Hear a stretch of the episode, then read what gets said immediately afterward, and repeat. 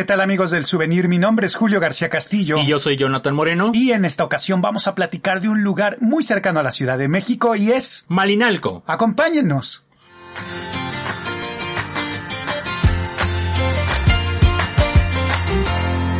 Hola amigos, pues queremos agradecerles por estar un episodio más aquí con nosotros en este su podcast favorito de viajes, El Souvenir. Y bueno Julio, empezamos un nuevo año, empezamos con un nuevo podcast y nos vamos a ir aquí cerquita en esta ocasión al Estado de México, muy cerca de la Ciudad de México en donde nosotros estamos actualmente y conocimos este pueblo mágico de Malinalco, Julio, que bueno, ya le teníamos muchas ganas de conocerlo, habíamos estado posponiendo un rato, pero bueno, por fin nos lanzamos y la verdad es que la pasamos increíble. Fíjate que algo que me gustó, yo creo que es uno de los lugares más bonitos a los que hemos ido, sobre todo por el clima que tiene. Es como, digamos, hace calorcito, está un poquito, digamos, como húmedo. No sé si sea la... Sí, el, para los que viven en la Ciudad de México nos están escuchando por aquí, el clima es más o menos como Cuernavaca, como Morelos, así, digamos, cálido. No es súper tropical como si estuviéramos, no sé, en, Riviera Maya o, o en Yucatán. No es así de cálido, pero sí es muy rico porque te puedes ir una escapada, sobre todo en estos tiempos de invierno que hace mucho frío, te puedes escapar a Marinalco para pasarla muy bien y escapar de las temperaturas gélidas que luego tiene la Ciudad de México. Además, creo que este pueblo que además de ser mágico, pues yo creo que tiene como ondita y sobre todo porque cuando vas llegando es muy cierto lo que dices, el clima es como de Morelos allá por Cuernavaca, como si fueras a Tepoztlán también. Todas las casas que vamos a encontrarnos pues son coloridas, las calles son empedradas, las casas tienen pues ya sabes esta parte que que, la gente le gusta en una casa de descanso, pues tener muchas plantas, muchas flores. Entonces, creo que es de estos pueblitos que pocos han tenido la oportunidad de, ir. Y bueno, yo creo que si van, se van a enamorar. Porque nosotros, la verdad es que yo creo que es uno de esos lugares que, que tienen esa ondita que sí te puedes quedar con la mente diciendo, aquí me gustaría vivir, ¿no? O tener una casita. Ah, se antoja mucho para tener una casa en este pueblo mágico, Julio. Fíjate que yo había tenido oportunidad de ir, pero uff, hace como 15 años, 16 años más o menos, y fui de ida y venida porque da para eso, ¿no? Para ir y venir el mismo día de la Ciudad de México. Pero bueno, les vamos a contar algunas de las razones por las que se pueden quedar. Y bueno, en aquella ocasión, hace muchos años, solo fui a la zona arqueológica porque tiene una zona arqueológica muy impresionante. es este por lo que la conocen. Sí, sí, sí, exactamente es por lo que es más conocida. Y bueno, la pasé muy bien, pero bueno, me había tenido muchas ganas de regresar para ver qué otras cosas se podían hacer, Julio. Nos fuimos ese día muy temprano de la Ciudad de México. Hemos de haber salido aquí como a las 7 de la mañana y llegamos allá a las 9 cuando mucho y eso que hicimos ya saben en el Oxxo para comprar víveres. Y bueno después de ahí ya ya llegamos a este pueblo mágico y llegamos directo a desayunar Julio. Oye algo que me sorprendió antes del desayuno fue cuando íbamos entrando en la mera entrada hay una una tienda como de Electra que tiene un mural increíble. Pues dices cómo va a tener un mural así como medio virreinal y se me hizo como muy raro no pero todo esto obedece que hay un convento agustino muy importante dentro de Malinalco y creo que es de las cosas que más turísticamente se pueden visitar y creo que también está súper bonito y bueno, la comunidad no sabía realmente muy bien por qué estaban poniendo ese mural si realmente es como si fuera algo muy propio y como una... Y, algo como hasta sagrado, ¿no, Julio? Porque estaba dentro del convento, entonces decían cómo esto tan sagrado puede estar en una tienda Electra. Pero fíjate, Julio, luego los, los habitantes no están muy de acuerdo con estas propuestas que hacen los diseñadores, los arquitectos y un ejemplo de esos es París, Julio, en el Museo del Louvre, cuando pusieron esta pirámide de cristal que es la entrada al museo, todos los parisinos pusieron el grito en el cielo y dijeron que era horrenda. Y bueno, ahora no puedes imaginarte este museo sin esa entrada y incluso es un símbolo. Es el símbolo, es uno de los símbolos junto con la Torre Eiffel de París y de todo Francia, ¿no? Y de Europa, o sea, la verdad es que hay veces que los los habitantes luego no entienden cómo esto puede ser pues ser disruptivo y puede generar de verdad una de las cosas pues digamos que más identifican a un lugar, Julio. Así es que si ustedes me están escuchando en Malinalco, no se quejen, eso de verdad nos llama mucho la atención y a lo mejor ustedes no lo, no lo ven porque viven ahí, pero nosotros que llegamos y lo vemos y nos gusta. Y se veía increíble. Y bueno, regresando de París nuevamente a Malinalco. bueno, sí es importante, Jonathan, que este tipo de cosas sucedan porque aquí ya llevamos dos cosas importantes que visitar. El convento agustino, así como también la zona arqueológica. Pero bueno, ya entrando en tema, Jonathan, obviamente este viaje lo hicimos con fines de naturaleza, de ir a, a adentrarnos en Malinalco, que tanto hay por ahí, y también por temas de gastronomía. Y bueno, pues como en todos los viajes, algo de lo que nos gusta mucho hablar es de la comida. Pues llegamos luego, luego a picarle, eh, ahora sí que a los platillos tradicionales. Y bueno, nos encontramos con varias propuestas. Pues con varias, Julio. Generalmente nos tardamos para hablar de comida en todos los podcasts, pero este vamos a entrar de lleno desde el principio. Una de las propuestas estas que fuimos a degustar fue Tres Diablitos, Julio, que se encuentra en la plaza principal, ahí por donde está el convento. Es un lugar nuevo que se acaba de inaugurar en el 2020 y bueno, tiene una propuesta que a mí me encantó porque fíjate que son tres conceptos gastronómicos de tres restaurantes que se encuentran precisamente en la Ciudad de México. Se mudaron estas propuestas para Malinalco y bueno, hicieron este concepto de tres diablitos. Uno de esos conceptos gastronómicos es Doña Vero, que está aquí en la colonia Roma y bueno, tiene unos platillos deliciosísimos que están en esta carta de tres diablitos, que es el caldo de tres hongos, la crema de chapulines, la carne de guajolote con salsa de gusano de maguey y bueno, algunas otras propuestas que tiene aquí Doña Vero. Y entre otras propuestas también el taco de corazón, Julio. Bueno, estos son tacos de corazón que lo interesante es que son platillos exóticos, pero con forma de corazón. La tortilla va a ser en forma de corazón. El taco puede ser de jabalí, de venado o de cocodrilo. De hecho, tienen otro guisado que es de venado borracho, que está marinado en pulque. Bueno, el tema del taco de corazón que hizo Doña Vero es hizo la, la, tortilla en forma de corazón y para darle ese color rojo o color rosa mezcla la, en la masa betabel, chía y amaranto. Esto es muy importante porque no debemos de satanizar las garnachas porque muchas veces siempre pensamos no, ¿cómo es posible que estén haciendo esto con las garnachas? La verdad es que es una propuesta muy interesante mezclar la, algunos ingredientes con el maíz o el pan y bueno y crear cosas con betabel con espinacas y bueno, y con eso incluso se hacen alimentos incluso más nutritivos, ¿no? Porque se ha satanizado tanto esto de que el maíz y que la obesidad y no sé qué tanto, bueno, pues también se puede combinar con alimentos nutritivos o benéficos. Yo creo que eso fue una campaña, Julio, de las empresas que realizan pan de las panificadoras, precisamente para quitarle pues todas estas propiedades que tiene el maíz, ¿no? Las tortillas, las garnachas. La verdad es que yo creo que pues si lo comes en exceso te hace más daño comer pan, pizza, hamburguesas que comer unas garnachas. Esto aparte está, pues nuestro cuerpo lo entiende como tal porque bueno, es una herencia de años y años y nosotros como culturas mesoamericanas pues estábamos acostumbrados a comer la tortilla y, bueno, el frijol y esa era la base de nuestra alimentación. Y bueno, si nosotros comemos de esto no nos va a hacer daño siempre y cuando no abusemos, no nos va a hacer daño y nos va a hacer muy bien. Aparte la combinación de frijol y tortilla hace una proteína. Ya, ya me voy a meter a clases de nutrición, Julio, pero es que hace una proteína esa combinación que es muy buena. Así es, y fíjate que algo muy padre que tienen es que manejan mucho el tema de, de comida prehispánica. Utilizan ah, elementos como el choconosle o los gusanos de maguey y bueno, y todo lo vemos también presente, eh, por ejemplo, en esta crema de chapulines que mencionabas o en el caldo de tres hongos. Entonces son propuestas muy interesantes que Doña Vero pues ahora sí que dio, va y capacita para que la gente, los cocineros que están aquí en Tres Diablitos pues encuentren pues una, una propuesta distinta. Y eso está bien padre porque la realidad es que Malinalco, al ser también un pueblo prehispánico, es como rescatar todo, toda la comida tradicional y prehispánica que viene desde hace años y se necesitaban estas propuestas. Porque cuando uno llega a Malinalco, de repente vas al mercado, ves los puestos, incluso a veces comes de pie, porque pues es, es un tema muy garnachero, pero sí se necesitaban lugares como los que les estamos platicando para que la gente llegue, se siente, encuentre una terracita, encuentre un restaurantito muy a gusto con todas las medidas sanitarias y empiece a degustar una comida que ha, que ha trascendido y de la cual también nos tenemos que sentir muy orgullosos. Pero bueno, también de las otras propuestas que están aquí en Tres Diablitos es la de Eduardo Gutiérrez, que eh, bueno, él nos pone en la mesa unas salchichas marinadas muy, como muy europeas, ¿no? Las salchichas, Julio, y bueno, también aquí pueden tomar unas cervezas artesanales que las tienen ahí, pues no a la vista, las tienen como, no sé, estaba como raro, como en un contenedor, ¿no? Y le abrías como la llave y de ahí salían las cervezas, Julio. Esto Ajá. es por si ustedes llegan pues un poquito más tarde, nosotros llegamos a desayunar, pero si ustedes comen ahí o cenan, pueden tomar alguna de estas cervezas artesanales con una salchicha. Y bueno, la Oye, otra... Antes de que, de que pasemos a otra cosa, fíjate que estas salchichas han sido marinadas con la cerveza,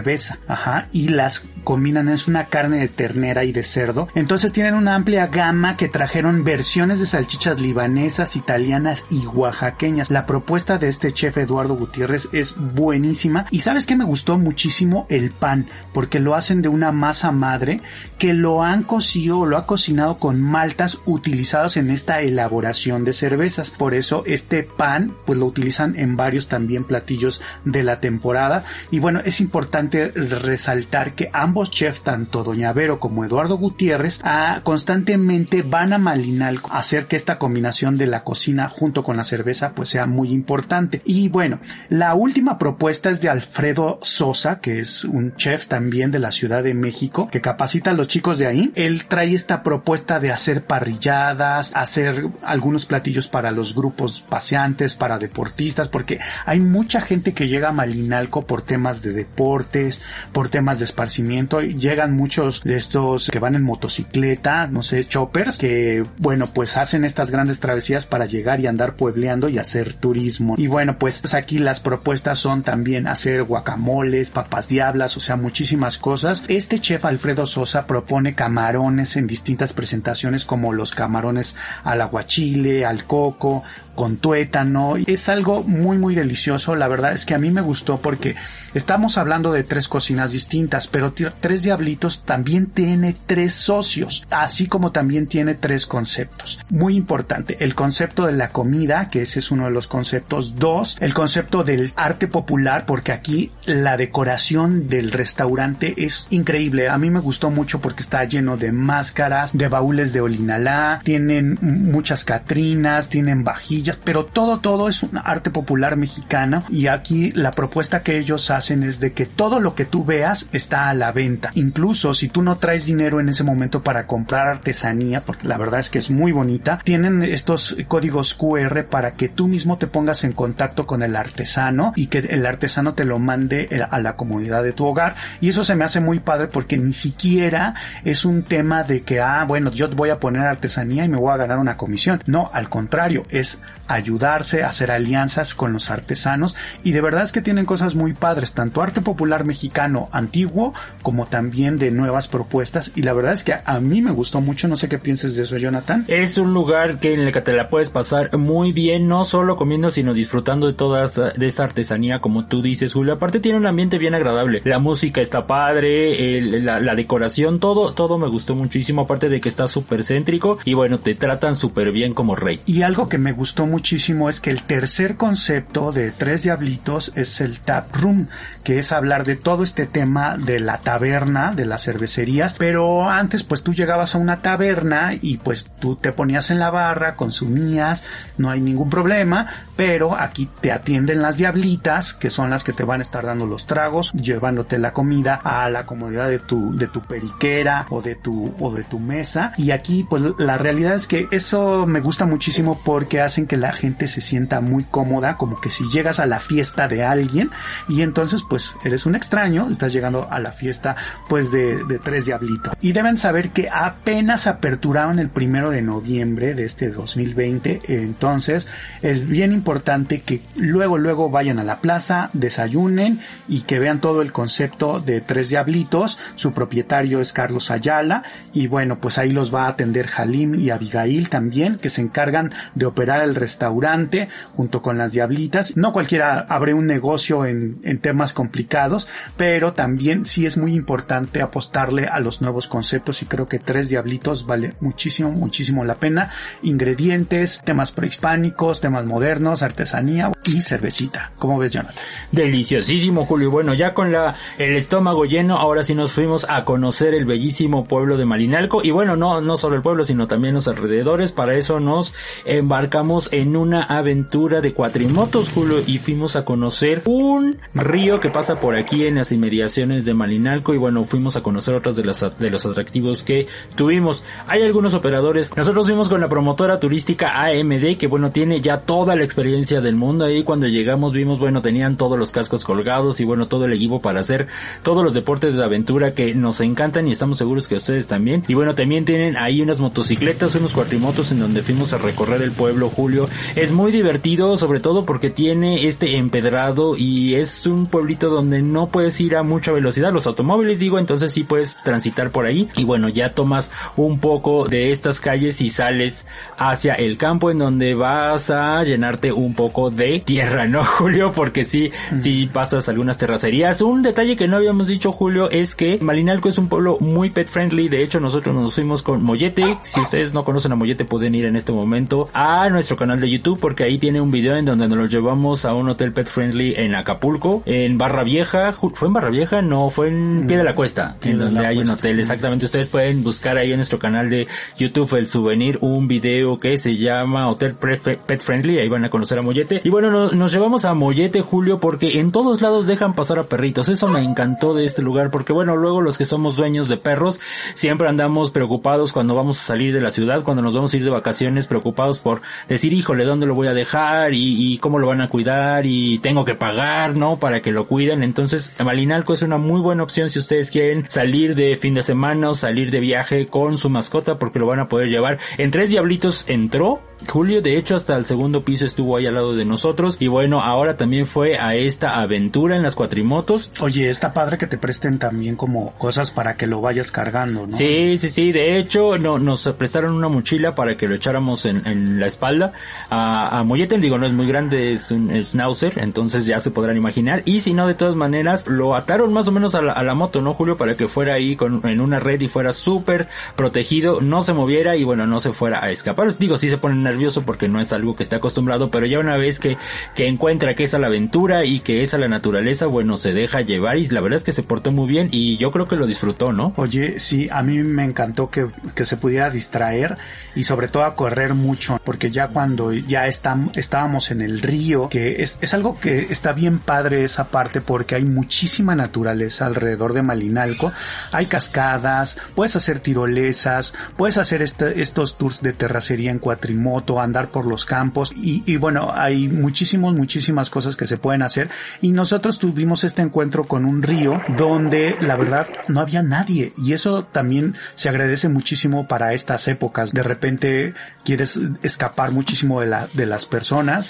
y pues te encuentras en un lugar completamente natural en donde puedes meter los pies al río y, y se me hizo algo muy padre conocer muchísimo de los árboles que hay ahí, de toda la vegetación. Se me hizo un poquito el escenario dramático porque de repente veía los árboles llenos de musgo, este que utilizamos en los nacimientos y bueno, el estar en medio de, digamos, de un bosque, de los campos, todo esto, pues sí, está muy padre y me recuerda un poquito a que la gente que vive en el interior de la República Mexicana pues son muy afortunados en, en tener estos escenarios tan padres que los citadinos a veces pues no, no los disfrutamos, pero por lo tanto los disfrutamos más, ¿no? Yo creo que ya en una época adulta pues lo que queremos es ese contacto con la naturaleza y bueno pues sí, el, el río está increíble, estaba, bueno, nos, nos paramos ahí cerca de un puente de autos y pudimos ir a, a caminarlo. Es importante decirles que hay muchísimas flores, hay muchísimas plantas que bueno, en mi caso pues me gusta mucho como irlas identificando y entender por qué los ecosistemas son tan distintos en, cada lugar de la República. Y bueno, sin más que decir, Jonathan, fíjate que me gustó muchísimo. Yo creo que fue una de mis partes favoritas de este recorrido. Sí, ir con el mollete y luego sí lo se cansó, ¿no? Porque lo bajamos en un momento en la cuatrimoto y nos fue corriendo atrás de nosotros. Y yo dije, bueno, a este pueblo le va a dar un paro cardíaco y bueno, ya lo subimos otra vez a la cuatrimoto. Nomás era para que se estirara, para que hiciera algo de ejercicio y se divirtiera un poco. Y bueno, después de eso, Julio, nos fuimos a hacer algo de rappel. Está muy interesante porque está al lado de un panteón, Julio, que no es algo como muy común que tengamos estas peñas, bueno, estas, estos riscos, ¿no? Ahí al lado de un panteón, pero nos contaban que precisamente para el Día de Muertos se pone muy padre porque ahí es precisamente como en la película de Coco, si ustedes la vieron, que llegan las personas con sus veladoras y que llegan a los panteones y ahí pasan en la noche. Bueno, este panteón es uno de ellos donde se realiza eso. No solo en Michoacán, Julio, se realizan este tipo de actividades en el Día de Muertos, también aquí en Malinalco. Y bueno, ahí al lado nos decían que de este, de este panteón se realiza en la noche un, un descenso nocturno y entonces estás viendo cómo se lleva a cabo este festival de Día de Muertos mientras tú estás bajando, mientras tú estás descendiendo por ahí por la ladera, ¿no? De la montaña. Así es, este cerro se le conoce como el Cerro de las Caritas. Es prácticamente una pequeña formación rocosa, montaña o peña. Y bueno, pues se le conoce así como las caritas porque cuenta con rupestres y petrograbados. Todas estas pinturas rupestres pues hablan de que se hacía un censo poblacional y entonces pues dibujaban al número de personas. Era la forma de contabilizar cuántos pobladores había en la zona.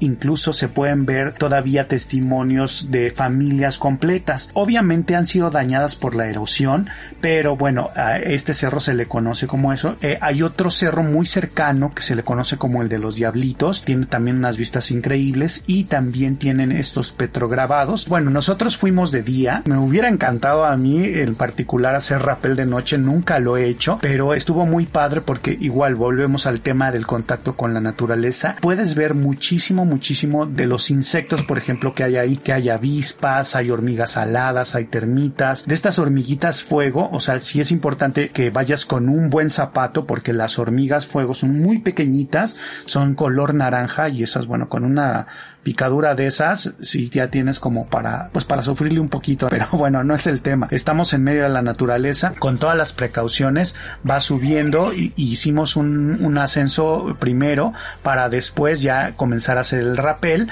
que pues básicamente es un descenso. La persona que te va asesorando, pues va tomando el control desde arriba. Eso es lo que me gusta más de este tipo de rapeles asistidos, porque tienes todavía un poco más de seguridad que si te estuvieran asistiendo por debajo. Julio, para llegar a este rappel tuvimos que hacer algo de escalada. Si ya han escuchado otros podcasts, pues bueno, a mí no me gusta hacer escalada nadita, ni dos pesos, ni eso, ni, eh, ni, ni bucear, Julio, pero bueno, fue muy poquito, pero estuvo muy buena porque ya una vez que llegas hasta arriba dices, ya me voy a aventar, lo voy a hacer. ¿La disfrutó? Bueno, no te vas a aventar, bueno, vas a descender. voy a descender, no voy a aventar desde arriba, sino precisamente vamos a hacer este descenso que yo lo hice muy rápido, Julio, no sé por qué, pero bueno, tú lo hiciste más lento y lo pudiste disfrutar un poco más. Y nuestro guía se puso de cabeza para bajar, ¿no? Fue bajando de cabeza, fue ya muy intrépido. Y bueno, sí hay que decir que los guías son muy experimentados, Julio, se ve que tienen, bueno, todas las tablas del mundo, estudiaron para esto, entonces sí podemos confiar en que sí nos atan bien para poder hacer este descenso, Julio. Y bueno, de estas actividades de aventura que se pueden hacer en Maninalco hay muchísimos, como bien dices, hay cascadas, también de aquí nos contaron que se puede ir hasta mil cascadas, que eso está cerca de Tasco por allá, creo que está como a dos horas una cosa así, pero bueno, pueden tomar también como base Malinalco para hacer todo este tipo de aventuras. Hay también una tirolesa, Julio, y bueno, hay de todo tipo de actividades de aventura para que ustedes lo puedan hacer con su familia, con su pareja. A mí se me antoja Malinalco como un pueblo para irte de esas veces que estás empezando a salir con alguien, Julio, y entonces quieres quedar bien y entonces ya dices, ah, bueno, nos vamos el fin de semana. Este lugar está cerca de la Ciudad de México y me parece aparte un lugar romántico. Así es, sobre todo porque además de estar en medio de la naturaleza, cuando va cayendo la tarde, los atardeceres son increíbles también estás rodeado de montaña. los prehispánicos pues no en vano tenían pues este ojo para saber dónde debían de establecer sus grandes ciudades. Y Malinalco pues lo que tiene es que la plena zona arqueológica se ubica en medio de las montañas y está padrísimo porque así estos, estos prehispánicos tenían la visión de si alguien los quería atacar pues obviamente tenían pues básicamente como era como su fortaleza, ¿no? Estar en medio de las montañas, unas montañas pues con mucha buena vibra, porque la verdad es que es un, un lugar como de energía, así como Tepoztlán. Creo que por ahí vale mucho la pena, como bien lo dices, llevar a, a esa persona porque seguramente la van a pasar muy bien. Julio, ¿y a dónde fuimos a comer? Que la verdad es que seguimos con el, este destino culinario y bueno, fuimos a un... Estábamos cansadísimos, la verdad. Sí, ya estábamos cansados porque sí nos pegó el sol, fue un día muy soleado, estuvo muy bonito y nos fuimos a recargar pilas a un lugar muy oaxaqueño, Julio, ahí en el centro de Malinalco. Así es, se llama mestizo y bueno, es la combinación, es una comida fusión. Eso también me gustó mucho porque es la comida fusión de los sabores oaxaqueños con los sabores del Estado de México. Creo que es ahí una propuesta muy interesante. Obviamente, el dueño, bueno, uno de sus propietarios es oaxaqueño y el otro es del Estado de México y entonces toda la comida hacen una perfecta combinación de ingredientes que por ejemplo puedes pedir una pizza. Ah, déjame decirte esto. Ellos cuando llegan a Malinalco pues realmente adquieren un local que antes fue una pizzería y como a la semana pues ellos decidieron poner una cocina económica pero la gente les empezó a decir oigan y no hacen pizzas porque pues la gente estaba acostumbrada a ir a comer pizzas y entonces dijeron bueno sí sí vamos a hacer pero hicieron una pizza de chapulines chapulines oaxaqueños. A partir de ahí le dieron al clavo y, y crearon todo el concepto. Entonces, por ejemplo, hacen sopes con guisados oaxaqueños o a lo mejor tlacoyos y les ponen cecina oaxaqueña combinada con cecina del Estado de México. Entonces eh, está muy padre todo el concepto porque también ellos se dedicaron mucho al tema del mezcal. Entonces al ser oaxaqueño también tienes que tener una propuesta de mezcales y algo que me llamó muchísimo la atención pues fue esto. En la propuesta inicial entonces era un café para el pueblo con postre charla, se convierte en una pizzería y bueno, con todo este bagaje gastronómico que tenían los dueños, entonces meten todo el tema gastronómico oaxaqueño y del Estado de México y bueno, pues entonces hacen esta mezcla. Entonces, ¿qué nos vamos a encontrar ahí? Por ejemplo, una tlayuda oaxaqueña auténtica pero también le van a poner cecina del Estado de México. Por ejemplo, los pambazos de, del Estado de México que conocemos, en lugar de llevar ¿Los pambazos son del Estado de México? Exacto. No sabía, qué rico. Así es, en lugar de llevar papa o frijoles, llevan arrachera o llevan cochinita. Esta pizza de chapulines que les decía, que tiene base de frijoles, frijoles oaxaqueños, lleva hoja de aguacate, lleva este chile pasilla de la Sierra Madre Mije de Oaxaca, hoja santa, flor de calabaza, llevan quesillo, los chapulines se los esparcen arriba, son chapulines oaxaqueños asados con chile de árbol y limón One.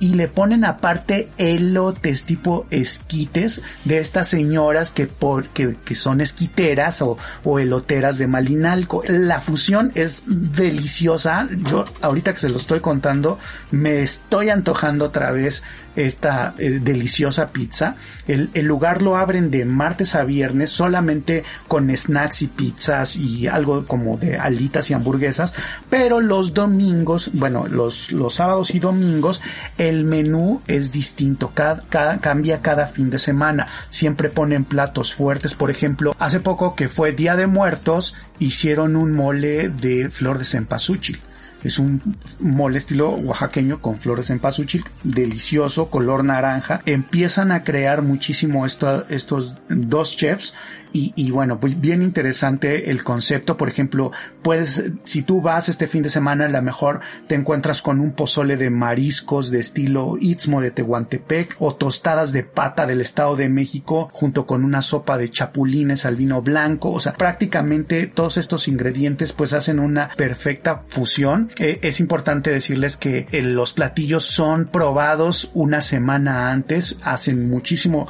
estas pruebas. El 90% de la gente que va queda eh, enamorada porque no todos se casan con el concepto o las o hay personas que dicen yo prefiero comer las garnachas tradicionales de Malinalco pero si quieres algo todavía más de fusión incluyendo ingredientes oaxaqueños y del Estado de México, pues creo que este está muy padre. Julio, fíjate, para las personas que nos están escuchando ahorita, estaba pensando, a lo mejor en Estados Unidos sí, sí nos entienden lo que es los chapulines, Julio, pero en España y en otros lugares, pues vamos a decirles que son insectos. Sí, tenemos una pizza de insectos, son unos insectos que brincan mucho, ¿no, Julio? No sé, como, como grillos, exactamente, saltamontes, exactamente, nos los comemos y son deliciosos, tienen otra vez un gran aporte de proteína más que la carne, entonces sí les conviene comer esta pizza. Y la verdad es que estaba buenísima, Julio. Ahí sí nos atascamos, pero bien cañón de comida. No había ni a cuál irle. Cada vez que llegaba un platillo nuevo era así como no lo puedo creer, pero tampoco lo puedo dejar porque no importa que me empanzone. La verdad es que tengo que probar esto. Estuvo buenísimo todo lo que probamos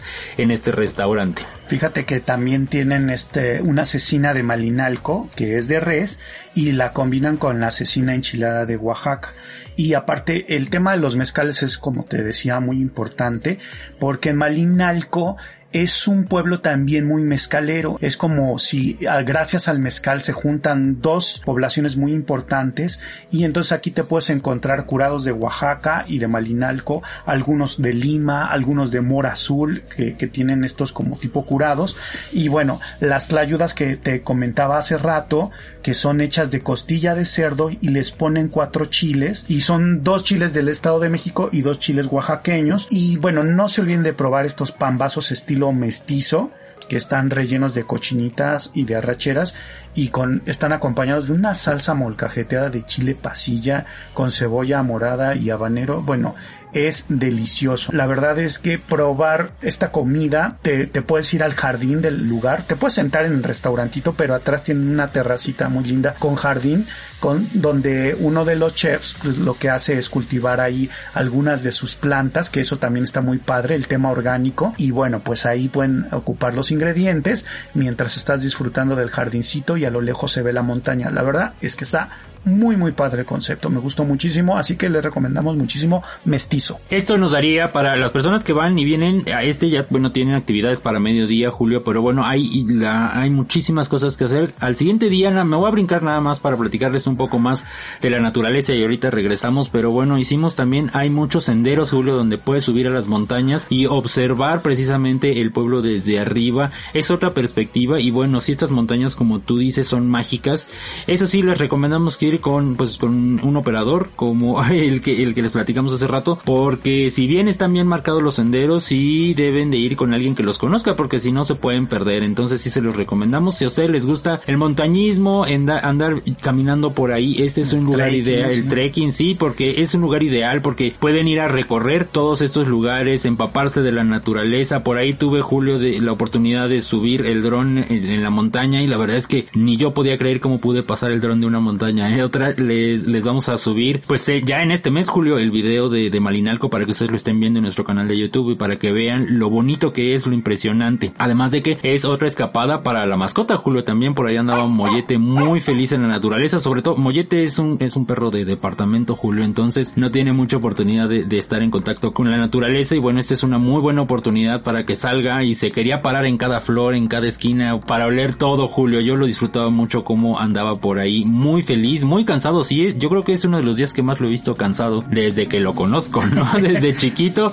porque sí desgastó, se desgastó ahí caminando por todos lados, corriendo, subiendo y bajando y bueno, nosotros con él acompañándolo, es un lugar muy mágico, Julio, todos los senderos que hay alrededor de Malinalco los puedes hacer, puedes hacer unos cortos que, que sea unas dos, tres horas o te puedes aventar uno de un día o si quieres, yo creo que hasta los que lo, lo les gusta y lo, lo sepan hacer, yo creo que pueden acampar, allá arriba, exactamente. exactamente, sí, es un de verdad mágico que no se deben de perder, Julio. Pero bueno, antes de seguir comiendo, nos fuimos, Julio, a conocer al Museo de los Bichos, que yo no soy muy fan de los bichos, Julio, me dan como no sé qué, nada más me los como como en la pizza, ¿no? Pero no sé qué me dan los bichos, pero bueno, este museo sí lo disfruté porque estaban detrás de, pues, digamos, de, los contenedores, ¿no? De las jaulas o bueno, ahí en su lugar donde no tenían que mezclarse conmigo, Julio.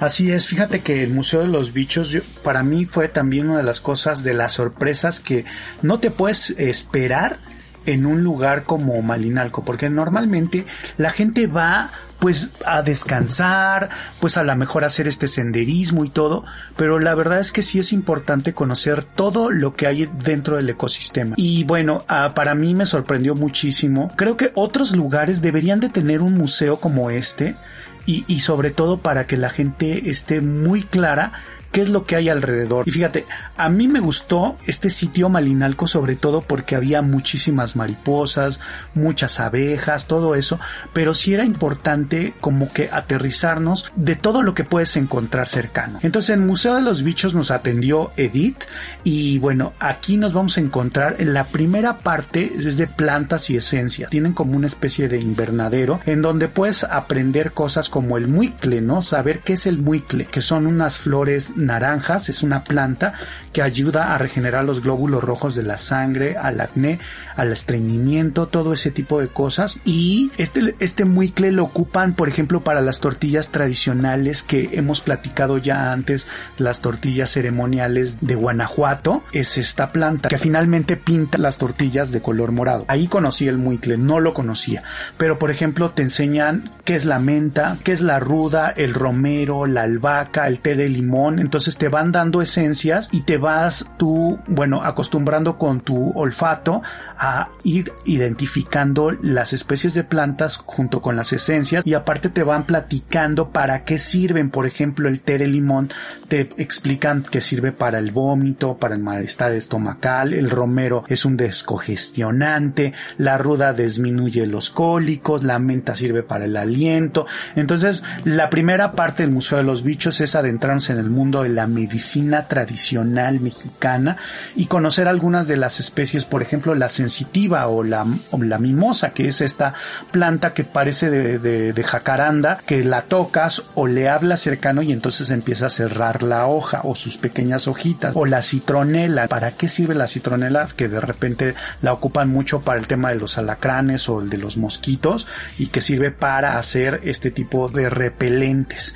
Y bueno, posteriormente de conocer el tema de las plantas, entras al museo. Bueno, primero pasas por unos conejos y en los conejos pues te dicen para qué los van a ocupar porque pues están ahí como en un criadero. Ya entrando eh, a las instalaciones del museo es como una casa grande. Vas a encontrarte con distintas secciones. Por ejemplo, la primera sección habla de las mariposas y, y, vas a entender muchísimas cosas como el tema de por qué tienen escamas y sobre todo porque las protegen del sol y de la lluvia. Bueno, vas a conocer diferentes tipos de mariposas que hay en Malinalco y luego viene el tema de las arañas, ¿no? Las arañas como la, viuda negra que se encuentra en todo el país o la violinista que la puedes encontrar en Metepec que también está en el Estado de México. Es importante mencionar que estas son las dos arañas de importancia médica en el país, entonces pues sí es importante que las identifiques. Se me hace muy válido que existan este tipo de museos. Luego están los alacranes y hay una parte donde también te dicen que los negros realmente son los más peligrosos,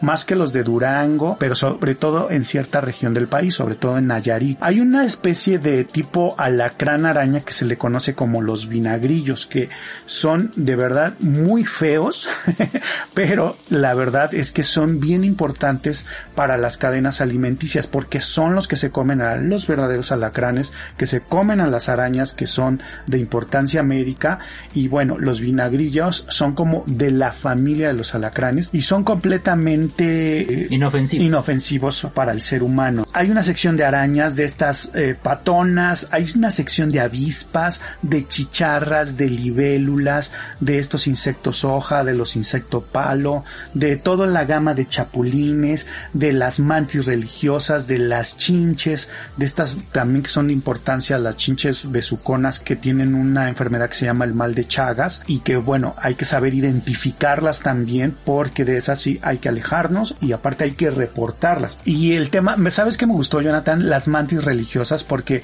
aparte que tienen como un criadero de mantis que tú puedes adquirir una y tenerla como tu propia mascota, te cuesta solo 70 pesitos una mantis como de un centímetro y tú la puedes ir viendo cómo la vas a, ir cuidando, de qué se va a alimentar y vas a aprender muchísimo de las mantis religiosas. Obviamente creo que es, está muy padre que de repente la gente que nos gustan los insectos, no sé, creo que sí se ve que tengo un poquito de pasión por ellos, creo que nos gustaría tener como una mascota, cuidarla y todo eso. No sé, yo tengo como una obsesión desde chico con los insectos, siempre me ha gustado verlos, junté muchos toda mi vida, tenía colecciones de catarinas, de, de escarabajos y todo, pero pues la, la, vida va cambiando y ahora uno lo entiende, ¿no? O sea, estoy en varios grupos, por ejemplo, de Facebook que hablan de arañas, creo que estoy un poco loco en esa parte, pero la verdad es que me llama mucho la atención y si tú que nos estás escuchando te gusta el tema de los insectos, pues yo creo que este es uno de los museos que te va a emocionar muchísimo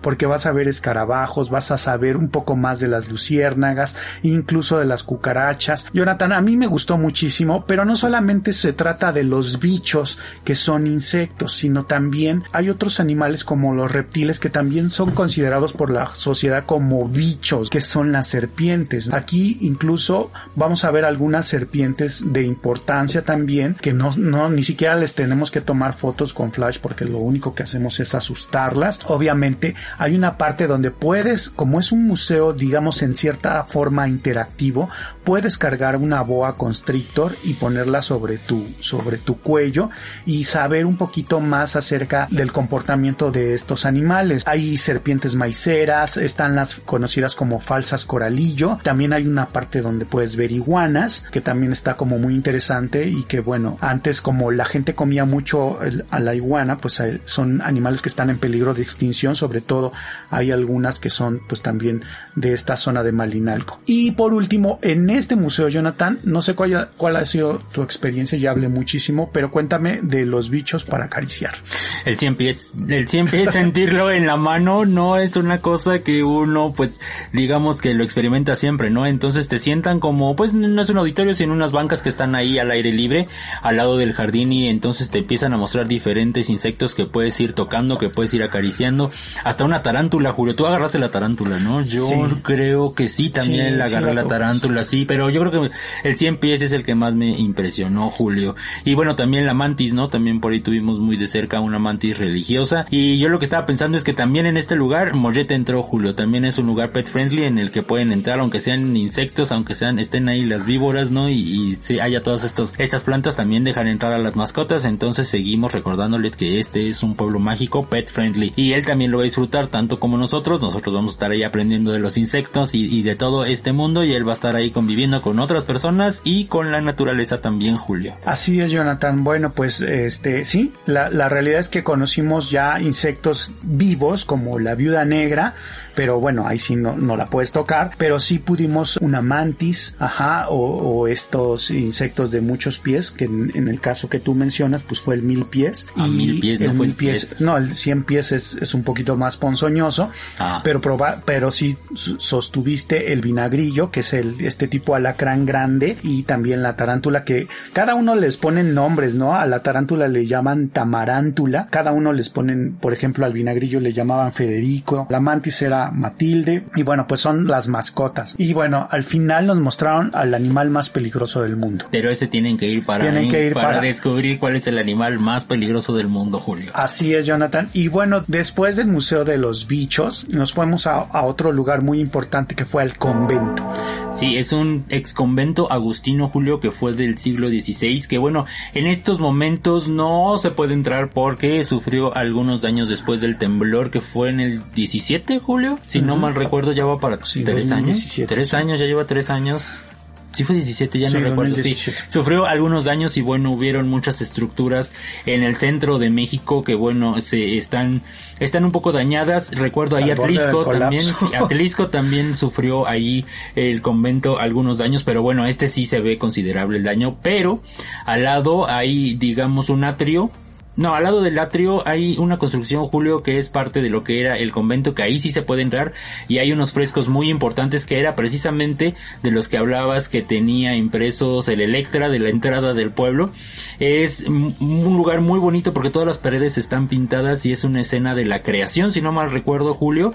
Y bueno, eh, estar ahí es un lugar muy instagrameable, pueden tomar muchísimas fotografías. Actualmente es ahí en donde se, se lleva a cabo la misa, porque digo, ya no se puede entrar a la a la nave principal, sino en este que es como, pues digamos un jardín, ¿no? Que está rodeado de unos arcos, Julio, y ahí es en donde se puede tomar la misa. Todas las personas van pues cada domingo, cada vez que se pueda rezar el rosario.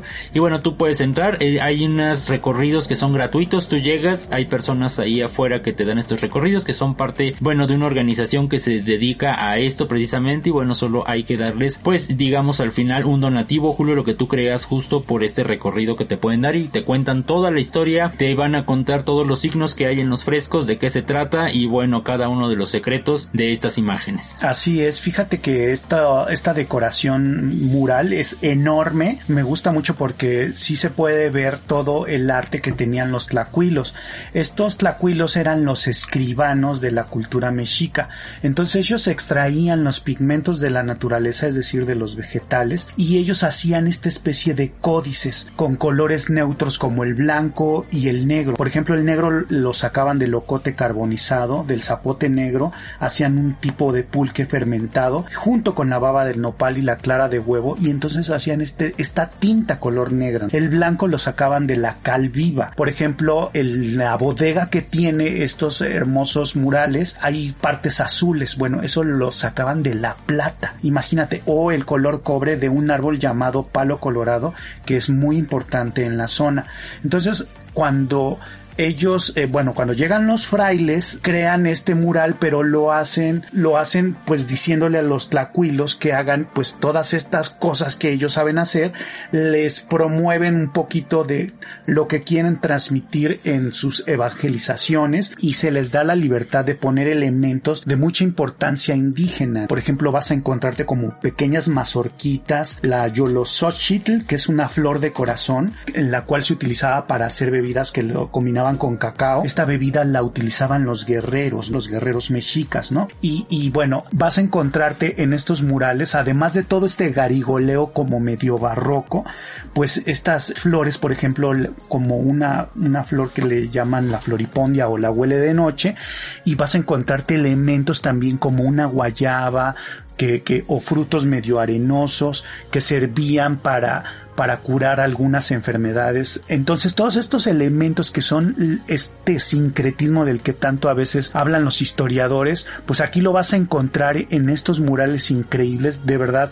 son bastantes metros, toda la arquería está llena de murales, algo que también se me hizo súper interesante fue ver animales como el cacomixle o el xoloescuincle que tienen muy una importancia cultural muy importante de temas prehispánicos y evangelizadores y, y sobre todo el Xoloscuincle que ah, nos ayudaba, bueno, que ayudaba a los antiguos mexicas a cruzar este Mictlán. Y bueno, saber que estos murales estuvieron ahí 300 años, que los frailes encontraron elementos y que los adoptaron incluso para la evangelización. El mural pues ha tenido algunas restauraciones, una de ellas fue en los años 70, otra en los 80 y bueno, la tercera fue en el 2002. Se han ido rescatando porque en algún momento fueron cubiertos completamente y bueno, pues el tema es que ahora los podemos ver, vamos a encontrar incluso hasta temas del nahualismo, que es esta transformación del hombre y el animal, y también vamos a encontrarnos el símbolo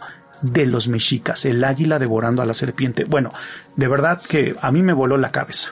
Sí tienes que estar ahí como un par de horas para que te vayan explicando todo lo que tienen estos murales. A mí se me hizo que el valor cultural que tiene Malinalco es impresionante independientemente de la zona arqueológica, sino de esta parte ya evangelizadora, conventual, en donde la realidad es que nos damos cuenta que tenemos un país maravilloso, rico en cultura y bueno, qué mejor tener un lugar cercano a la Ciudad de México para que te asombres, para que veas. De verdad, yo me quedé con este ex convento que de verdad me encantaría que lo pudieran restaurar completamente para que la gente tenga un motivo tan importante eh, de temas culturales que visitar muy cerca de la Ciudad de México. Un lugar muy impresionante, Julio, que es un obligado cuando vayamos a Malinalco. Y bueno, Julio, fíjate que estaba recordando que Malinalco está dividido en ocho barrios, cada uno tiene su personalidad pues bien definida, algunos, bueno, son, son muy tradicionales. De hecho, se, se llevan a cabo usos y costumbres en Malinalco en donde los permisos, estaban contando que los permisos para poner restaurantes, para poner antros, para tener todo este tipo de negocios que son para el turismo y bueno, también para la recreación de las personas. Los permisos tienen mucho que ver con los usos y costumbres de cada uno de los barrios, Julio. Entonces, si, si cualquier persona que quiera ahí poner un negocio, pues sí tiene que, pues, hacer una junta, ¿no? Con todos los del barrio para decir, pues voy a poner esto y, va a funcionar de esta manera. Hay algunos barrios que son, pues digamos, muy tradicionales en donde no les gusta mucho el ruido, en donde eh, buscan preservar, ¿no? La tranquilidad del pueblo, que, que no haya como desmanes, ¿no? Como, como en algunos otros lugares turísticos.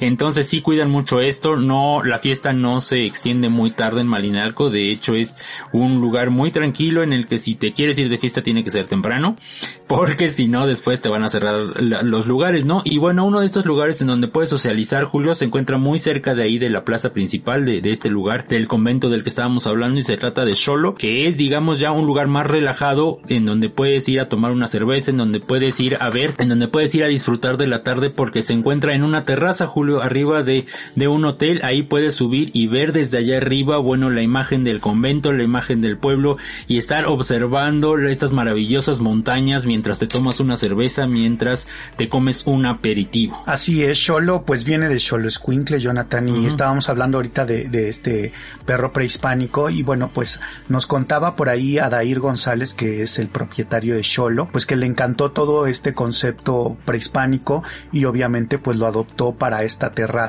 Finalmente es una terraza con una propuesta eh, gastronómica súper interesante porque él pues al ser un chef, un, joven que fue eh, cocinando en el mundo, estuvo en lugares como por ejemplo en Melbourne, en Australia, en donde vio que había una gran capacidad en que había una gran tradición de lugares con terraza y dijo, esto tiene que, eh, lo tenemos que impulsar en México, ¿no? Y entonces cuando él, además de haber vivido en este y otros lugares, pues dijo, vamos a hacer un concepto muy padre con terraza y entonces pues crearon Sholo. Entonces, bueno, aquí nos encontramos con una, eh, con esta propuesta de comida del mundo, pero una comida que está al alcance de todos. La mayoría de lunes a viernes te vas a encontrar con los locales que son los que consumen en, en este pueblo mágico, en estos restaurantes, pero los fines de semana pues llegan los visitantes. Sholo está pensado para todo tipo de personas que puedan pagar un restaurante incluso cada día. Entonces su propuesta es muy interesante, sobre todo también son platillos fusión, pero muchos de ellos tienen que ver con comida Tex-Mex y que vienen alitas, hay hamburguesas, uno de sus platillos tradicionales. Pedacito de cielo, ese es el nombre, que son un tipo de arepas, Julio, que yo las disfruté muchísimo. A mí todo lo que tenga que ver con, con maíz me encanta y bueno, esto está hecho con maíz. A mí me encantó porque es una preparación que creó precisamente Adair, que se parecen arepas, ¿no? Pero no, no, no son precisamente arepas. Sí, más, más del tipo, más que venezolanas, colombianas. Ah, unas como gorditas. Gorditas, pero rellenas y rellenas de distintos guisados. Exactamente, Julio, y tienen queso Oaxaca y cualquier, para mí cualquier cosa que le echen queso Oaxaca en la vida ya está hecha, ya no necesita nada más. Hay unas que tienen este queso Oaxaca o carne de pescado, pueden ser vegetarianas, pueden llevar papas y aparte de todo, pues la, la carta es muy botanera. Ponen unos nachos muy deliciosos, hay burritos, hay alitas, hay, empanadas, hay nuggets para los niños, por ejemplo, con recetas de la casa. Estas alitas que son buenísimas porque son muy crocantes de cocina internacional, pero que también le ponen algunas salsas ya muy locales que llevan tamarindo o que, o que sean muy con, con chiles muy de la región, picosísimas. Entonces, pues bueno, la, la carta está muy interesante. Aquí lo importante es mencionar que todas estas nuevas propuestas que tiene Malinalco, pues apoyan al, al comerciante, a los locatarios que tienen productos, a este comercio justo y sobre todo también pues a la cerveza artesanal de la que hablábamos hace rato. Entonces aquí también puedes encontrarte cervezas de marca, pero también cervezas artesanales y por supuesto el mezcal de Malinalco. Fíjate que aquí en, en solo en la terraza Julio tiene una arquitectura muy padre porque aparte su su techo se abre, Julio, nos estuvieron enseñando ahí como si fuera una sombrilla, se abre y se cierra cuando hay muchas estrellas lo pueden abrir para que tú estés precisamente cuando cae la noche empezar a ver las primeras estrellas del firmamento y bueno, si llueve pues cerrarlo, ¿no, Julio? Entonces tiene esta atractivo aparte de que tiene juegos de mesa, Julio, para que te los prestan y tú puedes estar ahí jugando con tu familia, con tus amigos, mientras la pasas súper bien, te tomas unas chelas y bueno, estás comiendo unos pedacitos de cielo que fueron de verdad mis favoritos. La verdad es que sí les recomendamos mucho ir a Solo, tomarse unas chelas y bueno, pasarla súper bien. Y bueno, Jonathan, yo creo que de estos viajes donde comes y comes y comes, pero como en este caso, pues, y nuestro amigo Vicar y nos estaba mostrando básicamente todo lo que tiene como nuevas propuestas Malinalco, pues no podía faltar uno de los lugares que, que también era de comida. Sí, pero pasamos también era muchísima diversión. Hace rato hablábamos de como cuando llegas a una fiesta y el anfitrión está feliz de que llegues. Y eso nos sucedió en el refugio, que también es otro sitio que abre de jueves a domingo. Y son unas chicas que también definieron hacer todo un concepto muy interesante, muy divertido y con una propuesta también gastronómica muy importante en donde la cerveza artesanal eh, fuera la, la principal, la principal idea donde se hagan tragos y los amigos lleguen a disfrutarlo. Entonces, bueno, eh, aquí son tres chicas, Adriana, Fernanda y Selene, quienes nos recibieron y bueno, ellas abrieron hace alrededor de cuatro meses apenas este lugar. Ellas son de la Ciudad de México y como emprendedoras se fueron a Malinalco a, a probar suerte y bueno, pues decidieron crear esta especie de restaurante fusión bar muy divertido y conocido como el refugio. ¿Por qué el refugio? Pues porque más o menos allá en los años, en, a principios de 1900, pues estaba el tema de la guerra, la revolución, todo eso, y entonces estas casonas viejas de repente tenían túneles secretos y ahí está el testimonio de uno de esos túneles secretos y que te llevaba hasta donde se encuentra el Palacio Municipal. Obviamente hay muchas casas que hacían eso, estaban llenas de pasadizos en donde se ocultaban las mujeres, donde se guardaban los víveres o las armas,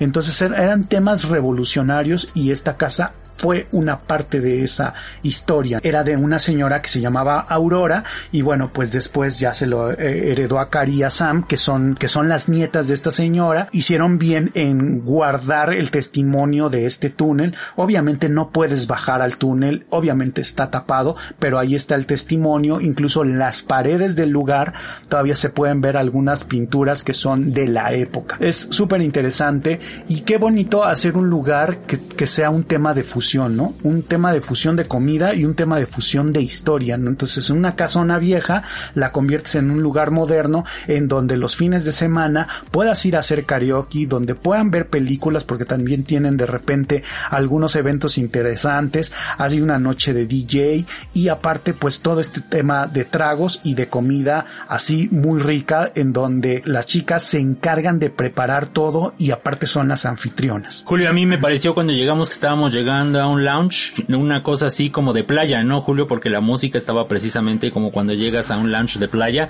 Muy, muy divertida, las paredes, todo estaba, la verdad es que es muy moderno. Por afuera lo ves como un local muy tradicional, pero una vez que entras se te antoja como un antro, ¿no? Es como más para estar, pues precisamente con las copas, con los amigos y sí pasártela un poco más tarde de todos los demás lugares, Julio, porque bueno, creo que es el que, el que cierra más tarde, ¿no, Julio? Todos los demás cierran pues digamos 8 o 9 de la noche y este sí se pasa un poco más. Como les dijimos, en Malinalco no es para irse de fiesta totalmente porque sí, a las 10 ya tienen que estar todos. Sí, cerrando. En, pero este, si ustedes quieren traslocharse un poco, este es el lugar en donde pueden ir, el refugio. Me encantó. Ya estábamos súper llenos cuando llegamos ahí, Julio, pero aún así le entramos a lo que, que había ahí para probar, que fueron, eran como unas chapatas, ¿no, Julio? unas baguettes ahí buenísimas. Exactamente. Bueno, pues el concepto es igual, Tex-Mex y grill, ¿no? En la cocina, ellas se dieron cuenta que eh, eh, ya había muchos locales de cocina mexicana, entonces lo que hicieron fue una fusión de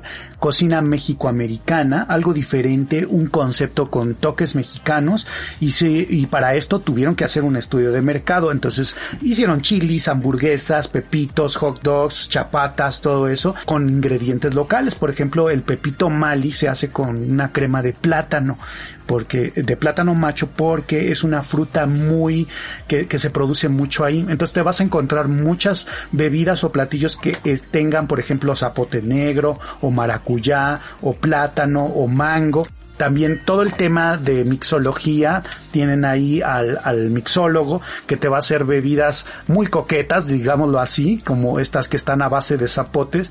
Y bueno, hay para todos los gustos. Me gustó porque el lugar es súper amigable, también es un tema eh, gay friendly y yo creo que toda la comunidad es bien recibida ahí, que también por algo se le llama el refugio, ¿no? Porque ahí todo el mundo va a encontrar cero discriminaciones y yo creo que aquí este lugar es donde la gente tanto local como visitante va a, a sentir pues lo amigable que es Malinalco. Y bueno, ya cuando estábamos aquí en el refugio ya era bastante, bastante tarde, Julio, y bueno, como les decía, hay personas que van y vienen el mismo día, pero lo ideal es quedarse porque hay una oferta de hoteles, si bien no es la más nutrida de todo el país, y hay muchos hoteles ya de todos los presupuestos y hay para todas las categorías, Julio, hay desde pues hoteles boutique hasta hostales y bueno, pequeños hotelitos. Nosotros nos quedamos en uno que se llamaba el Hotel Tepehuapan, que es un hotel familiar precisamente que fueron construyendo poco a poco las habitaciones. Esta familia la pasamos muy bien. Y fíjate que a mí se me antojaba que era como un departamento en lugar de un hotel, de donde nosotros nos quedamos era un apartamento. Era una parte nueva, tiene su propia alberca y bueno, tiene la opción de que si lo reservas puedes, pueden cerrar esta parte del hotel para que estés tú con tu familia. Tenía dos habitaciones, pues este apartamento en el que nos estábamos quedando y bueno, tenía la opción esta de que fuera completamente para nosotros. Y, y pet friendly también. Y pet friendly, exactamente. Entonces, Entonces, por todos lados, fíjate, en, el refugio y solo no lo comentamos, pero también entraban los perros y no eran los únicos, el, mollete no era el único que había, o sea, había otros, porque sí es un lugar muy pet friendly, como les habíamos dicho, y el, este hotel también no es un hotel caro, de, están las habitaciones desde 600, 700 pesos, pues, por, para dos personas, Julio, entonces es un lugar muy accesible para que se queden y al otro día puedan seguir disfrutando de las maravillas de Malinalco, Julio. La ah. pasamos muy bien. En, el hotel este está más o menos a 10 minutos caminando, del centro. Si, si te quieres alejar un poquito del centro para ver en la noche también el tema de las estrellas, yo creo que también es una muy buena opción y sobre todo pues las instalaciones están muy agradables, me, me gustaron. Muy limpio. Ajá, exactamente. Incluso si, si piensas ir en familia, yo creo que uno de estos departamentos también está padre, ¿no? Con un grupo de amigos también. Y, en realidad Malinalco es un lugar muy seguro, Julio. Nosotros estuvimos caminando por ahí, pues ya que eran las 11 de la noche, 11, 12 más o menos, caminando. Y como si nada, ¿eh? O sea, había gente en la calle, pero pues todo muy tranquilo. La verdad es que te sientes muy seguro y sin ninguna preocupación pueden ir ustedes en familia, con la pareja.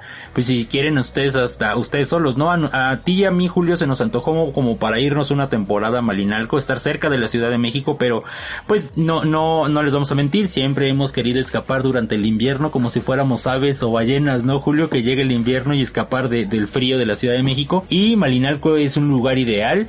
Hay departamentos también o cuartos en renta en donde puedes quedarte por una larga temporada y sobre todo en este tiempo, Julio, en el que puedes hacer home office y puedes trabajar desde donde sea. A mí se me hace que Malinalco es el lugar ideal para que te vayas, pues no solo de viaje, sino también a pasar una temporada mientras estás haciendo home office por allá. El clima es ideal, se come delicioso, es un lugar muy tranquilo. Oye, las nieves, no platicamos de las nieves, estaban buenísimas. Deliciosa. No me acuerdo cómo se llamaba, cómo se llamaba la, la heladería, Julio, no recuerdo, pero hay bastantes en todo el pueblo. Una cosa Una cosa sí, sí, hay bastantes en todo el pueblo y tú probaste una de una de maracuyá. De maracuyá, exactamente. No me acuerdo si al otro día fue de frutos rojos. Bueno, están deliciosas y bueno, Vicar nos, nos llevó ahí y después ya cuando emprendíamos regreso nos encontramos una a pie de carretera como, como barrilitos. Pues están los helados. Ajá, de los helados de carretera y deliciosas porque la verdad tienen de todos los sabores. Malinali se llama la. Malinali, exactamente. La, la heladería está cuando vayan, por favor, no se los pierdan. Si, si hagan un espacio por ahí después de comer en todos estos lugares y tráiganse un litro, si pueden un litro o dos para su casa para que acá lo sigan degustando. Julio, tus impresiones de Malinalco. Bueno, yo creo que es un pueblito mágico que vale muchísimo la pena para fin de semana completo. Yo lo recomendaría así porque hay mucho que ver. Pásense una tarde en temas de aventura y otra tarde en temas culturales. Vale la pena quedarse, escuchar los sonidos de la naturaleza también de ver las estrellas. Es un lugar con muy buena energía, con muy buena vibra, muy buena gastronomía como lo pudimos ver. Es pet friendly, tiene mucha oferta y la gente te recibe muy muy bien. No solamente se conformen con ir una tarde, hay que hacer turismo por el país y yo creo que Malinalco es una de las opciones más padres que tiene que tenemos cerca de la Ciudad de México. Y vamos a tener que regresar Julio porque nos hicieron falta algunas algunas cosas. Tiene un club de golf que no conocimos el club de golf a mí sí me dan ganas de irlo a conocer. Está justo cuando uno va entrando al pueblo y se ve que es muy visitado precisamente por personas pues de Toluca, de la Ciudad de México, que van allá a practicar su swing, Julio. Entonces vamos a tener que regresar para conocer esto y bueno, conocer todos los demás atractivos que tiene Malinalco. Así es, además tiene una oferta de hoteles boutique y si no, pues también pueden ver el tema de los hoteles en Booking o en Airbnb. Y bueno, cuéntame ahora tus impresiones, Jonathan. A mí me encantó, el clima es ideal, la gente es muy amable, es un lugar de verdad, a mí sí me dan ganas de irme a quedar una temporada, no a vivir, porque a mí me gusta mucho la ciudad, pero sí una temporada, cuando menos al invierno, de irme para allá, nos los vamos a proponer, Julio, de ir próximamente, se los recomendamos mucho, vayan a Malinalco, disfruten del Estado de México y bueno, Julio, vayan a comer. Es toda una sorpresa. Y hasta aquí llegamos a nuestro podcast de esta edición, Jonathan. Te agradezco muchísimo que nos hayas contado un poco de tus impresiones y bueno, pues vamos a seguir dándole vueltas al mundo. Así es, gracias a ustedes por escucharnos. Recuerden suscribirse a este podcast donde quiera que ustedes lo estén escuchando. Y bueno, Julio, les tenemos preparadas una sorpresa porque del archivo de los recuerdos vamos a subir a no este podcast sino uno paralelo los audios donde cuando tú estabas en Radio Red, porque Julio no sé si ustedes lo sabían, pero él estaba en Radio Red, tenía ahí una sección de viajes que se llamaba Viajes y Vacaciones, ¿no? Así es, ahí me aventé 13 años, Jonathan, me quedé con todo, con muchos de estos testimonios de todas estas grabaciones y hablamos de todo México y algunas partes del mundo, algunas investigaciones que hice y que me gustaba muchísimo compartir con la gente, con el auditorio de Radio Red, con Jesús Martín Mendoza, quien era el titular y quien es el titular de ese programa, que era las noticias de Radio Red, y bueno, pues que ahora se encuentra en, en otra estación, que se encuentra en el Heraldo, y bueno, pues esperando nuevamente regresar en algún momento a hacer cosas de radio que me fascina, y bueno, también a ti, Jonathan, que te gusta muchísimo. El radio es padrísimo, pero bueno, les vamos a estar subiendo, próximamente les vamos a decir cómo pueden encontrar este otro podcast paralelo para que escuchen del archivo los recuerdos, los audios de cuando Julio estaba en el radio. Pero bueno, gracias por escucharnos, nos escuchamos para la próxima y recuerden amigos, nunca, dejes de viajar.